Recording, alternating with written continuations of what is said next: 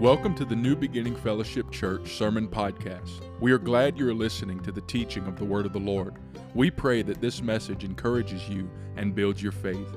We also pray that this message is only supplemental to your spiritual growth instead of being a replacement for daily personal Bible study, the pastor you should be submitted to, or the church God would have you to be an active member of. If you live within driving distance of Breaux Bridge, Louisiana, we hope that you would come to visit us during one of our services on Sunday morning or Wednesday night. Service times, ministry information, and giving options are all located on our website at newbeginningfc.com or on our Facebook page at New Beginning Fellowship Church. May the Lord bless you and keep you and make his face to shine upon you.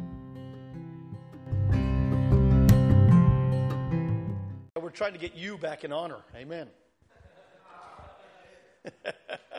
what an honor and a privilege it is to be in the house of the Lord this morning. I reached out to my dear brother Brandon, let him know we were going to be coming through the area, and um, uh, just we were we were in uh, Patterson, Louisiana, this whole week doing a youth revival there, and uh, we were supposed to be somewhere else. I forget now. We are supposed to be some in Texas or something this morning, but it got canceled, and and uh, brother Brandon said it would be a blessing to be able to host us, and I just wanted to say thank you uh, my word, Renee, you, you all. It's like going to the Brooklyn Tabernacle Choir to hear Maverick City music. You know what I'm saying? I just, y'all don't know how, how blessed you are to have them uh, as your worship pastors and your pastors as well. You know, uh, Pastor Brandon, and his family, um, you know, just incredible people, and we, we just appreciate them. Happy Father's Day to all of you. Amen. It's, uh, fathers are important, right? Two of you believe that.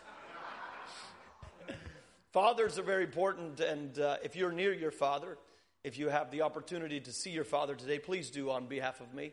My dad is at home in Canada, and uh, the coronavirus has separated us um, from you know each nation. The, the restrictions across that border is uh, a bit ridiculous, and so uh, we, we haven't been able to see my, my family. Actually, I haven't been there in two years now, but um, COVID keeps us apart. So if you're able to spend the day with your dad, please do.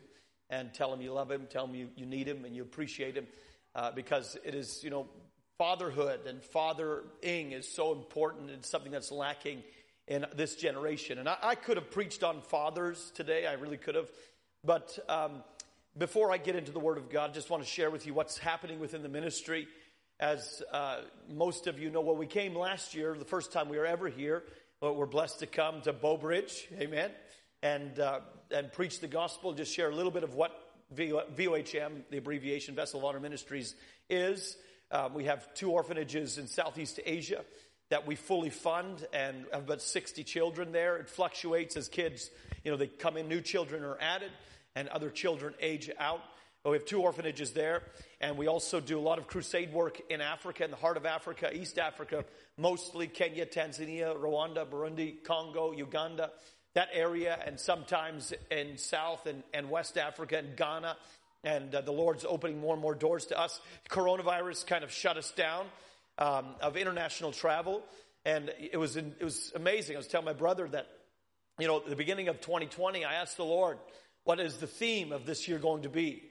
And he spoke to me, actually, it was in December of 2019, and he spoke to me and he said, The theme will be let it be built. And it was out of Ezra chapter 3, verses 4, how that, you know, let the house be built, the foundations thereof be strongly laid. And so we went into it not thinking about, you know, a home locally. It was more so, you know, the administrative structure of uh, our orphanages in Southeast Asia and then our work in Africa and the potential of buying a piece of property in Africa. That's where my mind was. And then coronavirus happened and, uh, you know, just kind of shut everything down. I said, Lord, this is the vision. This is what I wrote. You said, make it plain. And so I did. And it was incredible to see how the Lord fulfilled that in more ways than what I could even dream of. It was unbelievable what 2020, you know, had for the ministry. I, I did not foresee it. The Lord spoke it into my spirit, let it be built, but I was only thinking about overseas. But in 2020, we were able to buy a piece of land in the nation of Kenya to build a um, orphanage on and some offices on and a small missions house on. that, you know, kind of house our ministry there, you know, uh, throughout all of Africa. Uh, that Homa Bay, Kenya will be our home base. And um, so we were, you know, active after that. And then in the midst of it, the Lord had given us um, 3,500 square feet of office space. A, a friend of mine bought an old school and said, you know, you guys need office space. I said, yes, we do. And he gave us 3,500 square feet. And over the last, well, it's been more than nine months now, but for about nine months, Dalton and I, during the coronavirus season, um, you know, while everyone was locked away, we were locked away in that school. and we were building. We just remodeled the whole thing.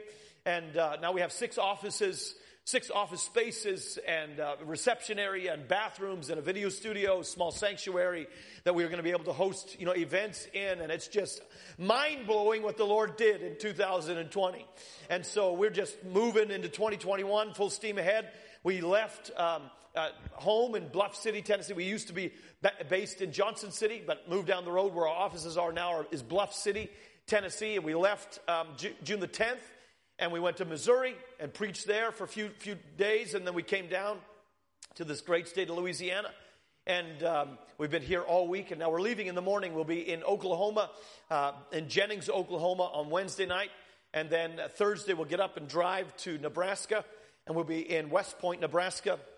Um, that, throughout that weekend, and then the Monday, the following Monday, we get up, we drive to Colorado, way up in the mountains, the Rocky Mountains of Colorado, and we'll do a uh, Rocky Mountain youth, youth camp. And so we'll be up there in the mountains uh, for a week.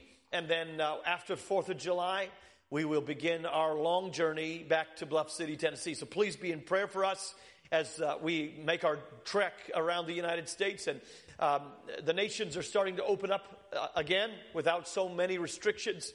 So in um, August, we're looking back, looking at going back into Kenya and uh, hopefully getting back into the world. Amen. But um, praise God, so good to be in the house of the Lord. Appreciate you being here, choosing to be here this morning. I want you to stand with me for the reading of the Word of God. Last night, as I, I just, you know, I always seek the, the, the will of God. I want the will of God in every aspect of ministry. And, and as I began to ask the Lord, you know, leading up, I preached Tuesday, Wednesday, Thursday, Friday morning, and, and then through Friday afternoon, you know, Lord, what do you want me to say? There's a lot of different directions that I can go, a lot, a lot, of, a lot of places I could take you. What do you want me to say? And uh, I woke up this morning about 2 o'clock in the morning with this on my heart. And uh, I haven't looked at this in a long, long time. But uh, we're going to go to 1 Samuel chapter 17. And this is a very familiar story, very familiar. You all better know it. I'm pretty sure you do from, from childhood up. But I'm going to show you something this morning that I, I hope maybe you've never seen before. First Samuel chapter number 17. And we're going to begin reading in verses number 37. You know the context, Goliath, you know the whole story. How Goliath is there and he's, you know, just screaming out all these threats against Israel. You know the story. And David comes and, you know, brings cheese and all this stuff to his brethren and, uh, you know, hears the threat. He hears these voices and then everybody disappears. And uh, he said, What are you boys afraid of? Why are you afraid? Why are you so fearful? And they looked at him, and you know his brothers looked at him and said, "Where did you leave those sheep with? Who did you leave those sheep with in the in the wilderness, David? Why don't you go back and feed your sheep?" And anyways, all these words begin to be rehearsed in the camp. There's this young man that has come to to you know, the, the, just not really to see the battle. He didn't even know it. But he's come and he's saying all these things. And so, uh, they, they take Saul, they take David to Saul, verses 37, and, and David begins to, you know, rehearse what the Lord has done. And David said, moreover, the Lord has, that, that delivered me out of the paw of the lion and out of the paw of the bear will deliver me out of the hand of this Philistine. And Saul said unto David, Go, and the Lord be with thee. And Saul armed David with his armor, and he put a helmet of brass upon his head, and he also armed him with a coat of mail. And David girded his sword upon his armor, and he essayed. Everybody say essayed. You know what that word means? He delayed in going. Let me just tell you something. You cannot go up on somebody else's testimony. Somebody say amen. You cannot go up to battle in somebody else's experience. You got to get some experience yourself. Amen. He essayed to go, for he had not proved it. And David said unto Saul, I cannot go with these. I have not proved them. And David put them off. And he took his staff in his hand and chose him five smooth stones out of the brook and put them in a shepherd's bag. Everybody say shepherd's bag. Even which he had, even in a scrip. And his sling was in his hand and he drew near unto the Philistine. Let's go down to verses number 48. And it came to pass when the Philistine arose and came and drew nigh to meet David, that David hastened and ran towards the army to meet the Philistine. He ran. And David put his hand in his bag. Let's pray. Father, I'm thankful, Lord, for this great privilege it is to stand in this pulpit, Lord. I know Brother Trot, I thank God for his, his faithfulness and commitment to bringing the word to this pulpit and to this people. Thank you, Lord, for this testimony of life and light in Breaux Bridge, Lord, in a place that, that is full of darkness. The world is full of darkness. We thank you, Lord, for those that have that testimony of life and light. Ask you, Jesus, that you'd help me this morning as I deliver this word, what you dropped into my spirit early this morning. I ask you that you'd lead me and guide me, help me do a great job. Bless a lot of people in a short amount of time. And everybody said, Amen. Look at your neighbor and tell them it ain't going to be a short amount of time. Amen. You may be seated. I want to talk to you for just a few moments on the thought what do you have in your bag? Look at your neighbor and say, You got anything in your bag? Oh, come on. You can do better than that. Thank you, sister. I appreciate that. Ask your neighbor, You got anything in your bag? Three things I'm going to talk to you about this morning. The first thing I want to deal with us is you have to know your season. Life gives us seasons. You got to know what season you're in. Second point is you better take time to prepare. And then the third thing is have confidence in what has been deposited. The first point this morning is seasons. Understanding and knowing the seasons of life that you are in. Life will always change its seasons on you. And over this, you have no control. I don't know about you. I've noticed something that there's only two seasons in Louisiana, and that's crawfish season. You know when it comes in and you know when it goes out. Amen. Seasons, but I was raised in northern Alberta, Canada. That's where I was, I was born there. I was born on the island of Newfoundland, just off the east coast of Canada. And my parents moved us from the east coast, not quite to the west coast, but almost to the province of Alberta, way up north, northern Alberta. The road literally dead ends uh, Alberta, Highway 63. You can catch on Highway 63 out of Edmonton and ride all the way up to Fort McMurray, Alberta. And the road literally dead ends just past there. There's a native reservation where it dead ends. There's no other road that goes past how far north I am. And I remember growing up as a little boy. I remember watching the seasons change. You don't have it here like we do there, but the seasons would come in. And I remember as, as our summers would, it wasn't very long, our summers would wane, you know.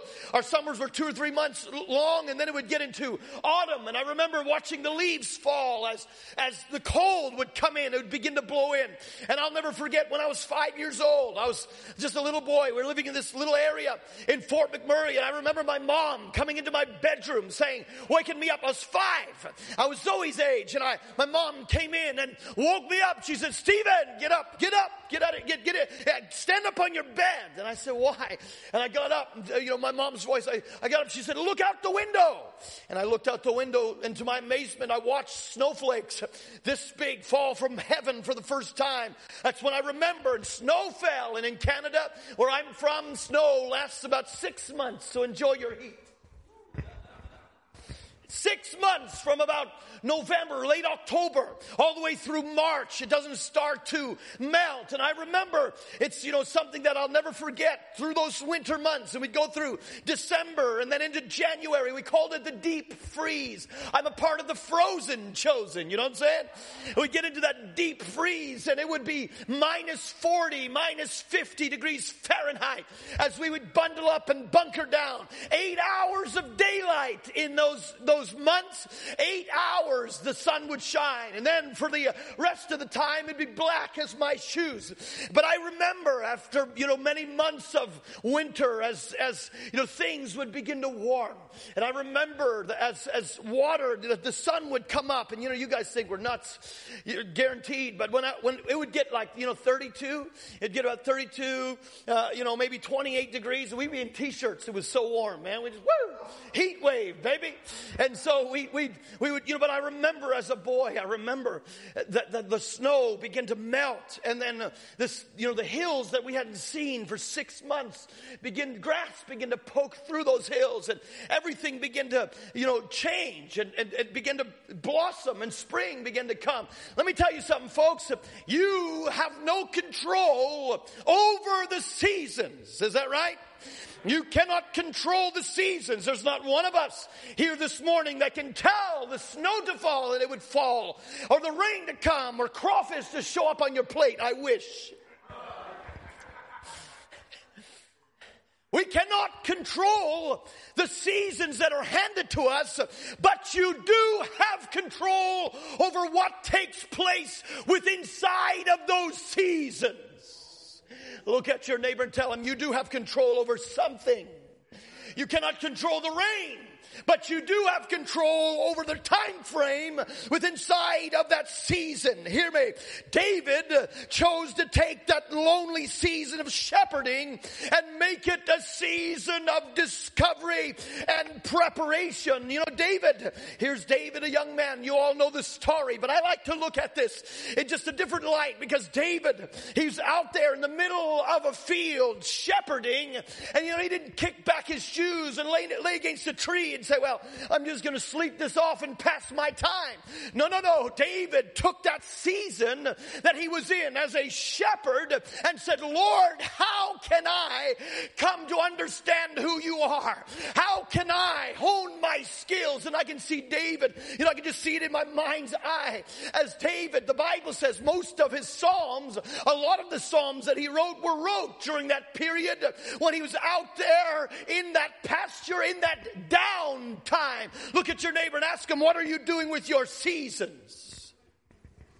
David, I can see David out there as he began to worship the Lord and he began to call out upon his God as he's out there, you know, looking out uh, into the heavens. He's, you know, a lot of times shepherds would spend all night out there in the field making sure that lions and other predators did not come to, to attack those sheep. And there's times I believe that David was out there, out there worshiping the Lord, looking at the majesty of heaven. He was not wasting his time. You better not waste your time in your season of rest. Are you hearing me? You better not waste your time because there's coming a day when your seasons will change on you. You don't always, you don't always remain in those seasons of rest. I, I, believe, you know, there's times that David out there in that field and he's just worshiping. David's a worshiper. That's why I love Renee so much. He's just a worshiper. Lift up his hands and his mouth and they begin to worship. I believe there's times when David was out there thinking he's all by himself and he's calling out upon his God in the middle of that field, worshiping the Lord. Times that he was out there just dancing and praising and lifting up the voice in the name of God. I believe there's probably some times that he was in eye shot of his brothers in the house. And his brothers looked at his father and said, Hey, hey, Dad, look, look out the field. Look out yonder. And his father looked out the field and there's David out there just skipping and praising the Lord, you know, dancing before the Lord. And his brother said, I don't know, there's, you always knew there's something wrong with that kid.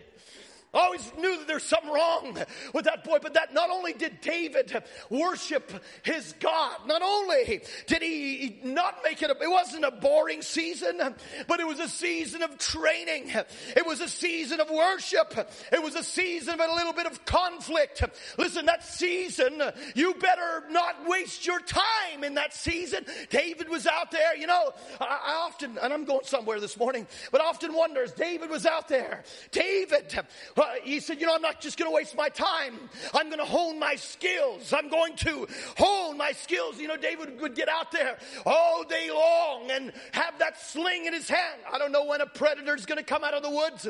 I don't know when there might come a bear or I don't know. I'm going to make sure I, I hone my skills. And let me tell you something, folks. David knew where the smooth stones are. Ask your neighbor, do you know where the smooth stones are? You better know. David knew where to find the smooth stones. He knew every morning he would get up and go down to that brook and he would find, and dig down within sight of that brook those perfect round stones that were underneath rushing water and he'd fill up his bag every single day.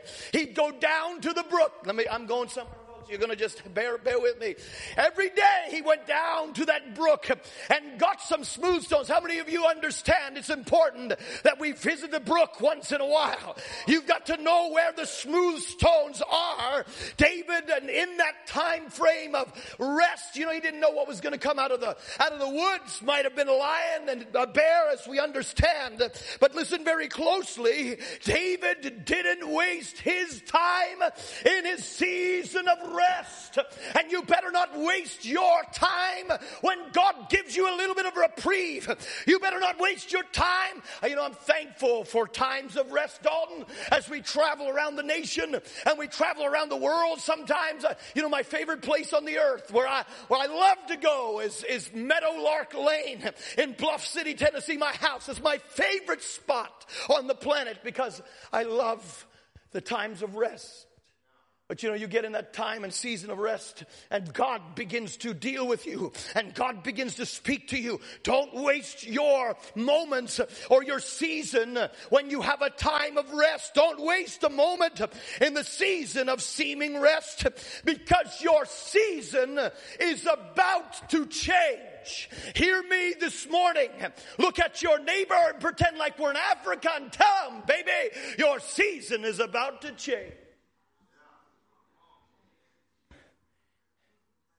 You don't have control over your seasons. Oh no, you're in one place at one, one time. You're doing the will of God. You're doing what, you know, David's father says, David, what I need you to do is feed my sheep, take care of my flock. I love the attitude and mindset of David. Yes, father, whatever you'd have me to do. And I'm just telling you this morning, if you're going to be successful in this walk as a Christian, you better be as David was in that, that understanding of obedience. Father, whatever you want me to do, I will do it. And so here he is, David, in a season of rest. But listen, it, it wasn't very long. David was out there in that season of seeming rest. And there came a call. David was out watching his sheep and you know he had gone to the brook that morning and picked up some stones and you know practicing out there but there came a call from the house david david and david heard because a lot of times those shepherds would be a long ways off. David! And David heard the, the, the, the, the call of his father. And David left those sheep in the hands of another man. Uh, another young man said, You watch these sheep. My father is calling me. Let me tell you something, folks. David had no understanding. He had no prior knowledge of what was getting ready to happen in his life.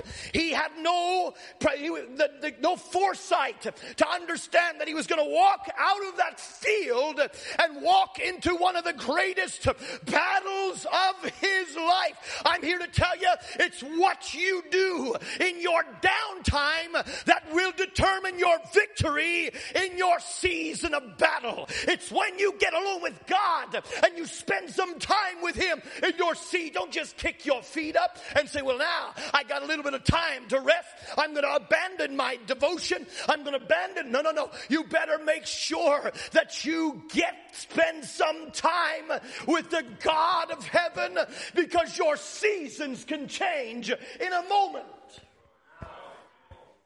in a moment. David walked out of one season and without warning, storm clouds gathered and turned his midday into midnight. Hear me. Storm clouds. And then David's father said, now David, David, Jesse said, David, I want you to take, I've got some stuff. Your brethren have gone to war. Your three older brothers have gone to war. And, and, and we haven't heard anything from them in weeks. We don't know what's going on. But I want you to take this gift out to your brothers and to the captain of the hosts of the army. And he had a wagon loaded with cheese and, wine and all kinds of different foods. And, and he said, I want you to take it out there. David uh, had no idea that his, his life at that moment was about to change. The man that David was known to be all the way around the world at that point was getting ready to happen. That moment of Goliath was getting ready to happen, but it only happened because he made preparation. Hear me, it doesn't take much to change your season. Does it? Our lives are fickle. Our lives are fleeting. It doesn't take much to change your seasons. All it takes is one phone call, right? A little while ago, I was at home in, in Bluff City. I haven't been able to go to Canada in quite some time. And my, my, my mom called me and she said, I just want to let you know that your grandmother passed away. Seasons changing without my control. It doesn't take much to change your season. One phone call, this age, one text message, one little jot and your heart begins to papillate or whatever, begins to flutter in your chest and your nerves go out the window and you, are about to throw up because of one text message, one trip to the doctor and you sit there and the doc looks at you and says, listen, I got some news, but I don't know if you want to hear it. And your nerves just go up, your stomach goes up into your throat. One moment can change your life. One knock at the door in the middle of the night and you're standing there and there's police standing at your door and said, we've got, we're bringing you some news that we wish we did not have to bear. One accident and you don't, you're not in control of these seasons. Are you hearing me? You're not in control of these things. One incident, one accident, one request and your seasons will change. Listen, your season's about to change. I felt this within my spirit this morning. You must know your situation at all times. You must know it. You have to know where, where you are. You must know your seasons. But listen, let's move quickly to the second point. You've got to take time to prepare. All right? David walked out of that season of seeming rest and he walked down, you know, whistling, praise God. He understands who God is and he's got a relationship with the Lord and he's walking and he's finally breaks out upon the, the, the place where that battle was set in array out there in that valley and the Philistines were on one side and, and, and the, the children of Israel were on the other. And so he makes his way in to where the camp was. He's got this wagon loaded and he's going around to the captains of the hosts of the army and he finds them and he said, This is from my father, Jesse. This is from Jesse. And then he finally finds his brethren, Eli- Eliab and, and those other two that I don't remember the names right now. You forgive me. But they, you know, he, he finds his brethren and he's giving them food and everything's well. But then there comes a voice that he'll never ever forget. There comes a tone of a voice in his life that he didn't have control over. There come a voice, a booming voice out. Israel, oh Israel, why do you set your own battle in, in array? Send me a man out here that we might fight. And within a moment, within a moment, everybody was gone. Like the rapture took place, but not really. And he's looking around. He's looking around. Where'd everybody go? They're hiding behind rocks. They're hiding behind in their tents. They're, they're big, burly men that have got battle experience and they're afraid of this man named Goliath. And they all run and scatter. They're fearful. And oftentimes I wonder, even the king Saul hiding out in his tent, and you know the story. And here David, David is looking around and saying, What's going on, boys?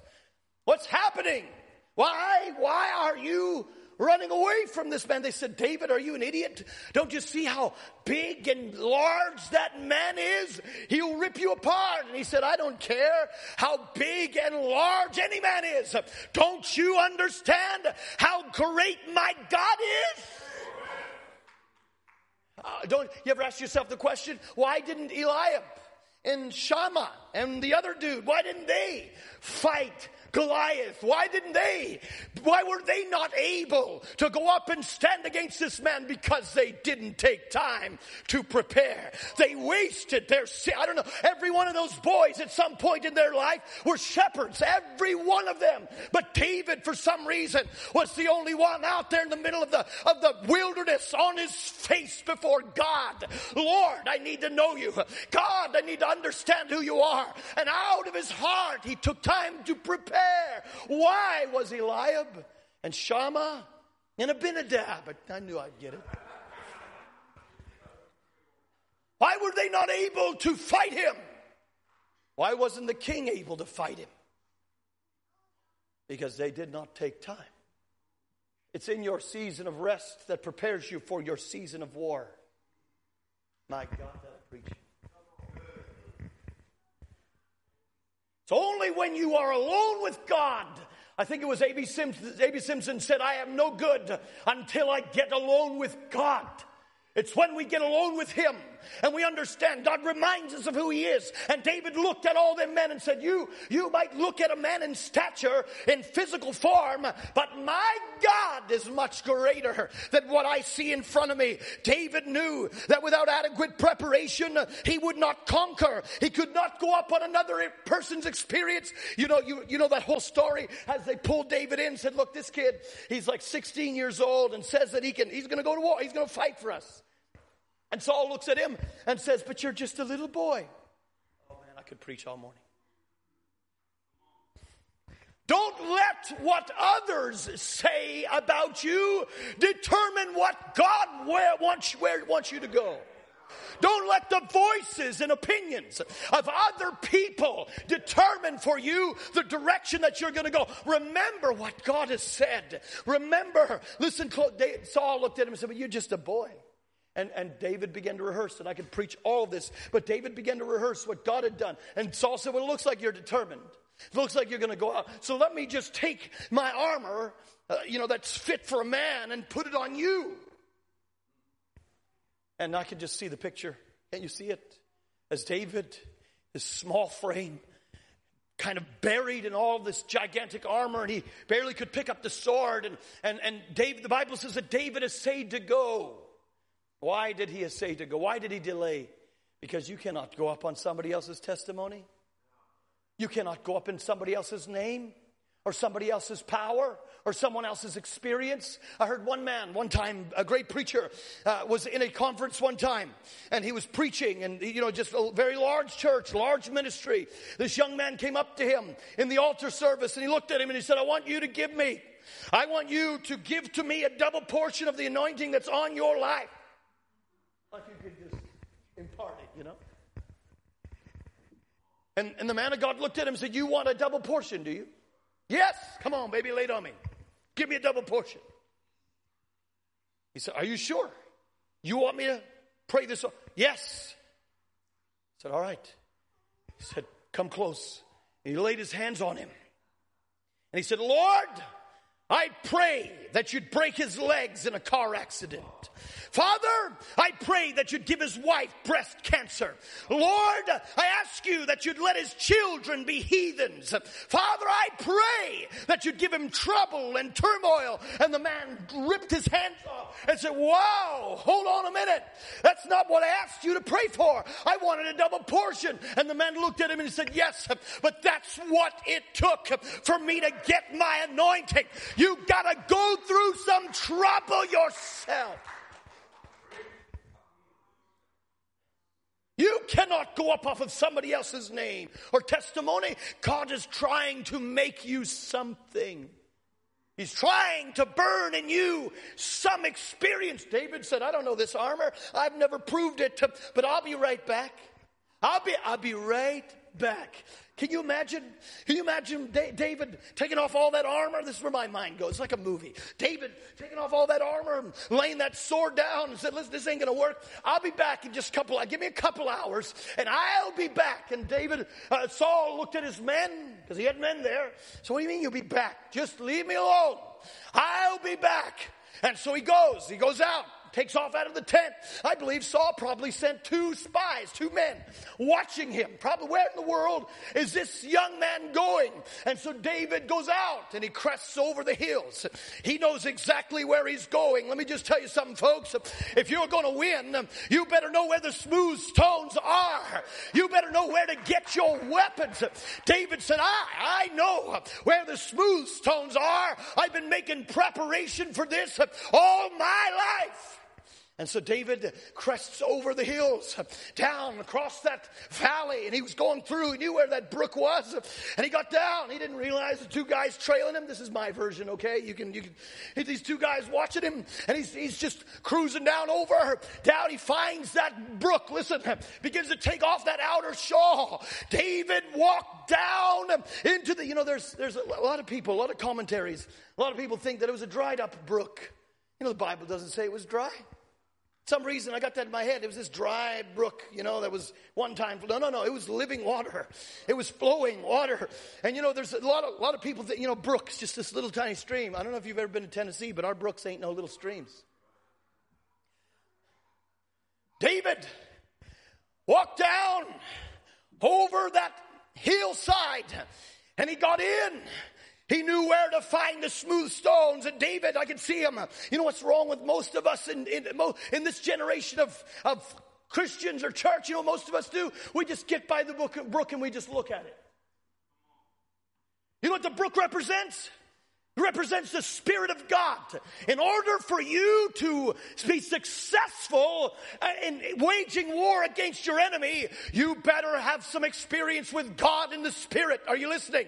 You better know how to fight hell in the Spirit. And so David, he knew there were some things in that river that he had to get out. But listen, David didn't just stay, stand there and look at the brook. Most of us come to church, we'll kick our shoes off, and we'll just put our little toes in the river.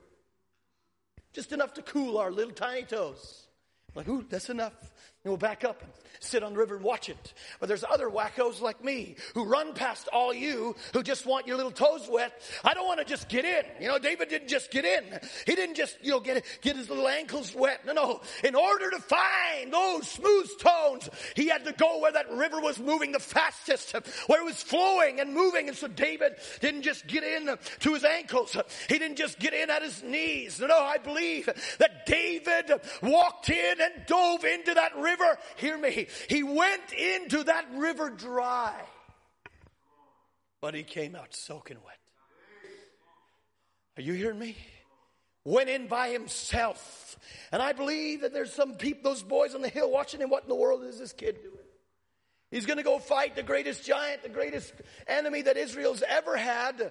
And he's out here playing in this water. But let me tell you something, folks. There's some stuff that God wants to deposit into you. Only if you get into that river. Are you listening? It's only in that river that God wants to put some things in you. David got down in that river and began to feel around, Lord, what is it? How am I going to accomplish? How am I going to defeat Goliath? David got down into that river. Hear me. He understood that there were some things in that river that God wanted him to get out. But in order to get out of the river, what he needed, he's got to get in. Look at your neighbor and tell him, you got to get in sometimes. You got to let the Spirit move in your life. Let the Holy Ghost move. There's some stuff that God wants to give you right now. You know what most of us do? Most of us walk into our battles, most of us have an experience with God at some point in our life and say, That's enough. It's good. You know, I got, I got my fill. I'm, I'm good. You know, uh, my prayer life might be waning and my devotion life might be waning and I haven't really felt the moving of the Spirit in a while. And, and so it's there, you know. But we walk into battles like this. The, the, the, devil roars, the Goliath roars, and you're like, oh yeah, I'm, I'm ready for you. I'm going to take your head off. And you go and you reach your hand in your bag and you ain't got nothing there. There's nothing been deposited in the bag. Nothing. The only place that you can get something is in that river. Are you listening? The only place that you can find what you need is in that river. Most of us walk in putting our hand in our bag and there's absolutely nothing there. But listen, there's some things that God wants to deposit in your life. David went in dry in that river, but he came out of that river completely soaking wet. Listen, you can, you can be, you know, dry and all, all your, I don't know, any of you ever, ever been swimming before? You better if you live in Louisiana. It feels so good and so refreshing to jump into a body of water to cool your skin. You go in dry, but you come out completely saturated, every part of your body. David went into that river by himself, but he walked up out of that river, oh, completely covered in the Spirit of God. Are you listening to me this morning? He had to find some things. He walked into that brook and found some things to put in his bag. What have you got in your bag? You got anything in your bag? David pulled out some things out of that river. There's a lot of things that I could talk about this morning, but David pulled five things out of that river. And I will just briefly mention these five. David pulled five things, five smooth stones. Are you ready? You ain't ready. I'm, I'm ready. David pulled five smooth stones. Why didn't he just, why didn't he just pull one? God knew he'd only need one stone. Why didn't he just give him one stone? One, one round stone. David's all you're going to need to kill this giant? No, no. God gave him five smooth stones. The first thing that he came out of that river with was a fresh revelation of the Word of God. He came out, you know, sometimes you're dry, but when you get in that river, the Spirit of God flows over you. You get a fresh understanding of the Word of God. Do you know how I know? Because when Goliath began to scream and, and vomit all that stuff out, out. I'm going to rip you from, from arm and leg. I'm going to feed your body to the fowls of the air. David looked at him and said, Hey, you can come against me with sword and with spear. But I come to you not with sword and spear, but I come to you in the name of the Lord God Almighty. He had a fresh revelation of who God was. Look at your neighbor and tell him, get in the river. Second thing that he came out was a fresh baptism of fire. Oh, there's some times that we are, you get weak, you get tired. In your own self, you're dry. You get down in that water where the Spirit of God is moving and flowing. The Holy Ghost is moving and breathing, and He breathes new life into you. It's been times when I was a boy raised in that Pentecostal church in Fort McMurray, Alberta. I didn't know anything else. All I knew was Pentecost. All I knew. And there would be times that I was in that church and we would have Sunday mornings were good, Pastor. They're pretty good. Sunday night, it was jamming. You know what I'm saying? You, you, you could miss a Sunday morning, but you better not miss a Sunday night. Somebody's going to get healed. Somebody's going to get saved. Somebody was going to run. Somebody might jump from the balcony. We don't know. The Spirit of God was moving. And I remember times, and I was in high school or even middle school, junior high. I remember times that we would go to the house of God. And I, just a young Christian, I was just a young man, but I felt dry in my spirit. There's times that we would leave the house of God. They literally had to pour us into our vehicles. We were so drunk in the spirit. The spirit of God was so heavy. You felt such a fresh renewal elbow your neighbor and say, Get in the river. Not hard, don't bruise them.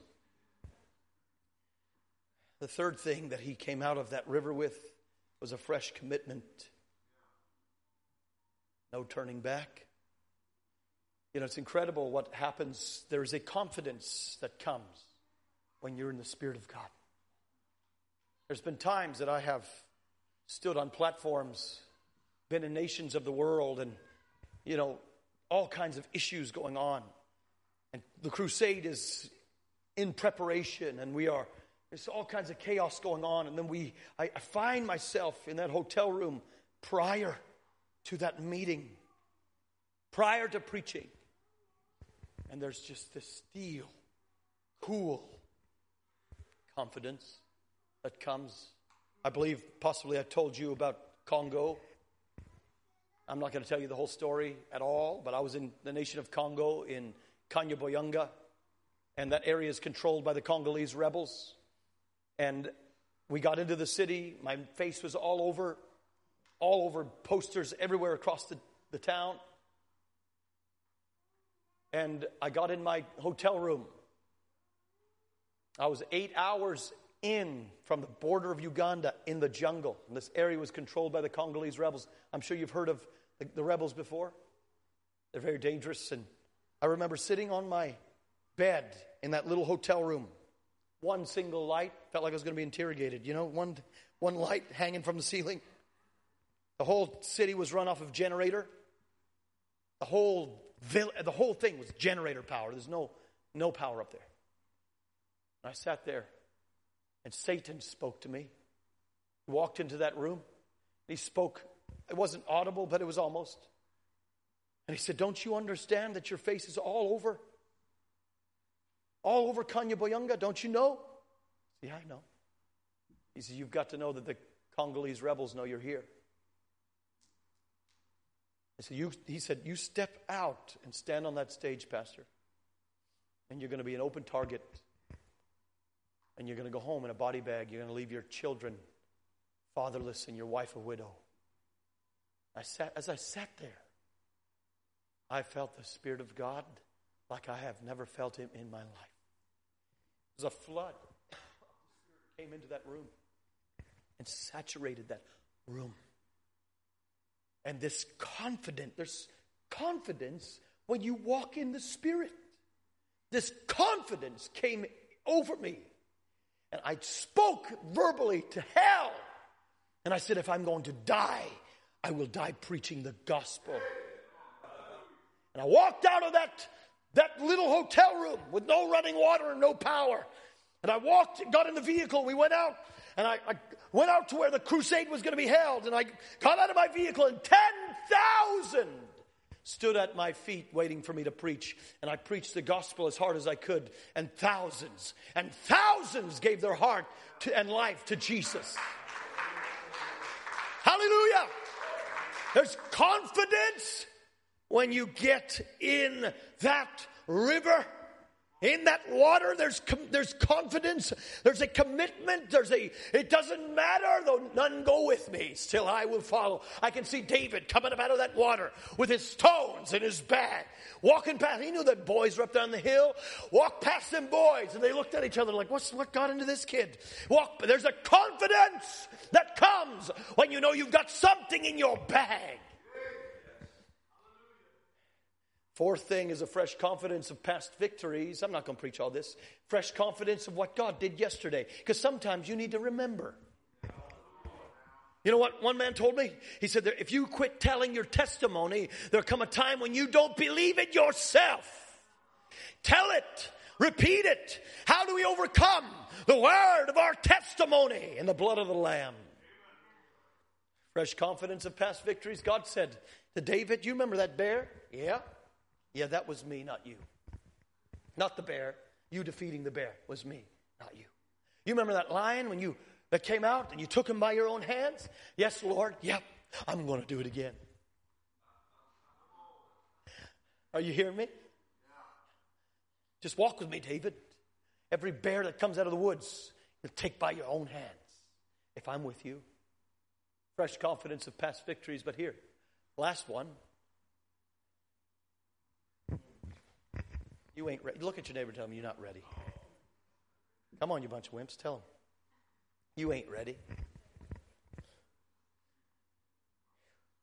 The fifth stone that he pulled out was a preparation for the future. What are you talking about, Stephen? Goliath was one giant But if you keep reading in the Word of God, it said that Goliath had four brothers. And God said, I'm going to put something in you today. You might not understand what you need this one for, but hold on to it because there's coming a time in the future that you're going to have to pull this one out. And there's some of you here this morning that God has spoken some stuff to you when you've been in your alone time in the presence of God. God has deposited some stuff in you. You're like, Lord, what in the world is that for? How in the world is this going to happen? He, he makes some promises to you and God says, just hold it and lock it because there's coming a day where you will be able to pull this one out. David in his time as a king came up against four brothers of or uncles of Goliath, and the Bible says he slew all of them. He always makes preparation of the future. I could spend a long time, but the last thing, the last point here is to have confidence in what you've deposited. You know what I've learned in life is oftentimes the greatest battles that you face you always face by yourself. The greatest struggles, the greatest battles you face, you often fight alone. And can you imagine as that young man David walked confidently, because there's confidence that comes when you know your bag is full confidently walked out of that river, up over that hill, said, Come on, boys, we got a giant to kill. They walked out through the camp of Israel and down into that valley where that giant stood. And David did not have his brethren with him, he did not have the king standing by his side. David walked into that valley all by himself, but he wasn't alone. He had been with Jesus, and Jesus, the Spirit of God, had deposited in him what he would need to have victory. I don't know if any of you ever go to the store and you just window shop. My wife hates window shopping, she hates it. You ever go to the store and you, you know, you, you, you fill your cart, right? You got your, your buggy, your shopping cart, you fill it up and you get up to the till. You just pull that piece of plastic out, you know? Here you go. And you give it to them. There's, there, there's confidence there. Why? Because you, you worked all week and you deposited your check, right? It's not like you get up there and say, well, I don't know. I don't know if this one's going to work. There's confidence that comes when you have deposited some things. And here David did not walk out of that top of that mountain down in that valley, hiding behind rocks and hiding in a cave like his brethren. He walked out with a, with a cool confidence, knowing that he had deposited some stuff. David the Bible says, and it came to pass in verses 48, musicians, would you return? Came to pass in verses 48 when the Philistine arose and David and came and drew nigh to meet David. That David tiptoed. David crouched behind a stone. No, it doesn't say that. The Bible says that David ran. He didn't just walk out to that giant, he ran with all of his might towards that army to meet the Philistine. And David put his hand in his bag.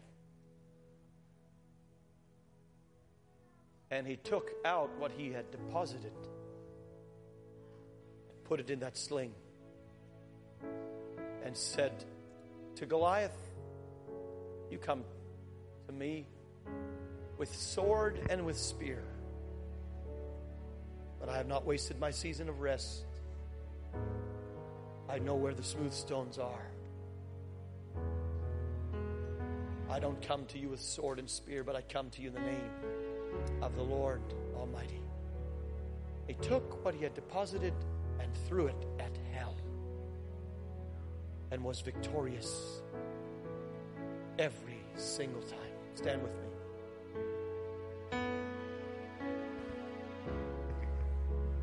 There is confidence in Christ. We live in a generation that spends more time in Facebook than we do his book. Spends more time watching whatever than we do seeking the face of God.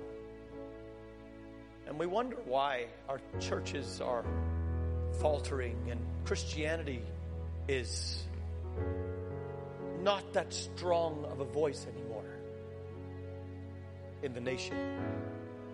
We look at our culture from the highest level of government all the way down, and we wonder what's going on. The Bible says we are the salt of the earth. But if that salt has lost its savor, it will be thrown out and trampled under the feet of men. We have played with church for so long. I heard one man say this. You know, in the 50s, the 1950s, right after World War II ended, he said, America was like a young woman.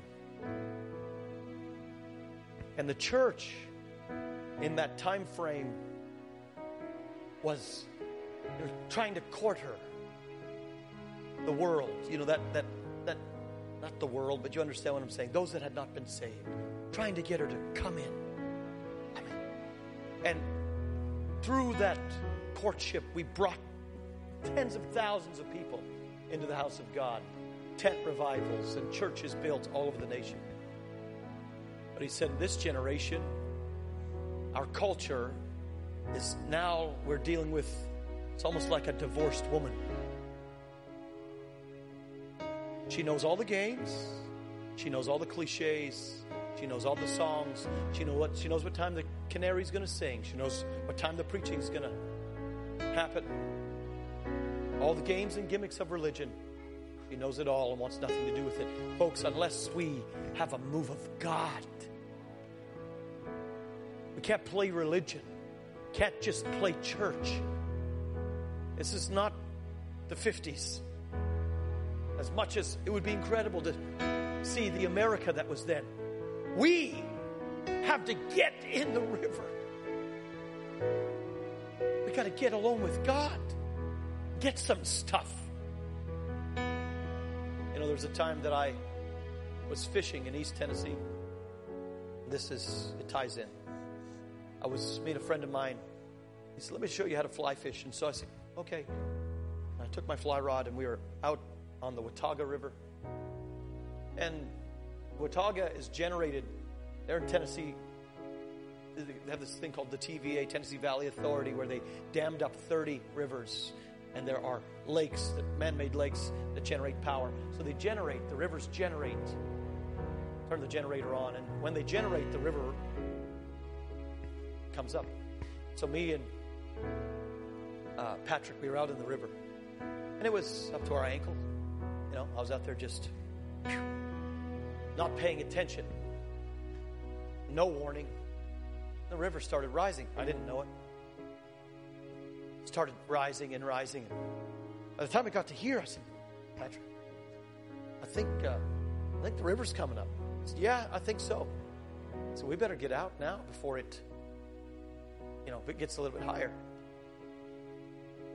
So we tried to get out, and there was so much power in that water. I couldn't, I'm pushing him, making sure he doesn't fall over. And we literally couldn't get out. The water kept rising, and I was in chest waders. Thankfully, they were skin tight, whatever they're called. They wouldn't, I wouldn't, I wouldn't be here. But that river rose and carried me downstream. I had my pole and my all my stuff up here trying to keep it out of the water and fighting for my life. Why do I tell you this? If you get in the river, You'll start at one point, but the power of God will take you where you've never been before. It will carry you where you've never been, give you experiences that you've never. The power of the Spirit of God. We need a move of the Spirit.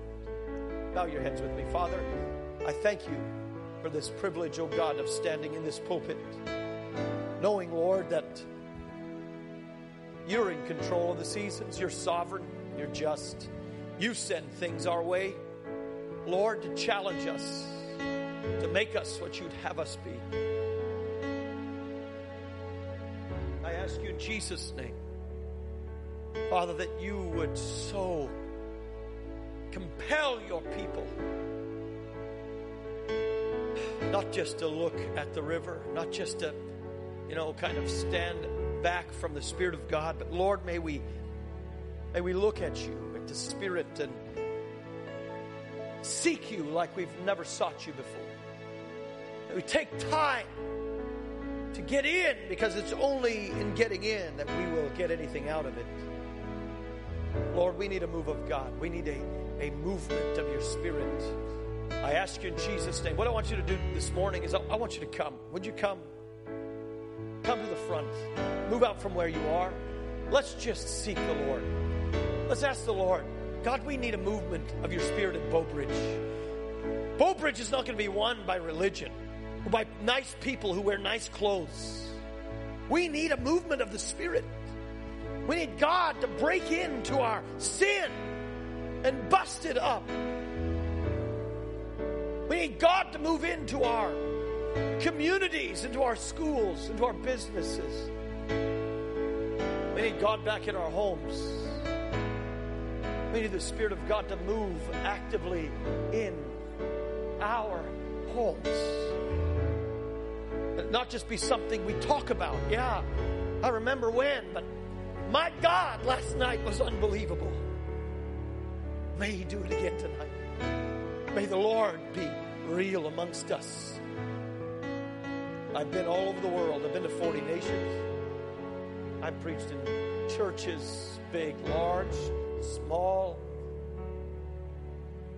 You know, one thing that I've learned is the more humble a place that I preach in, the greater the movement of God.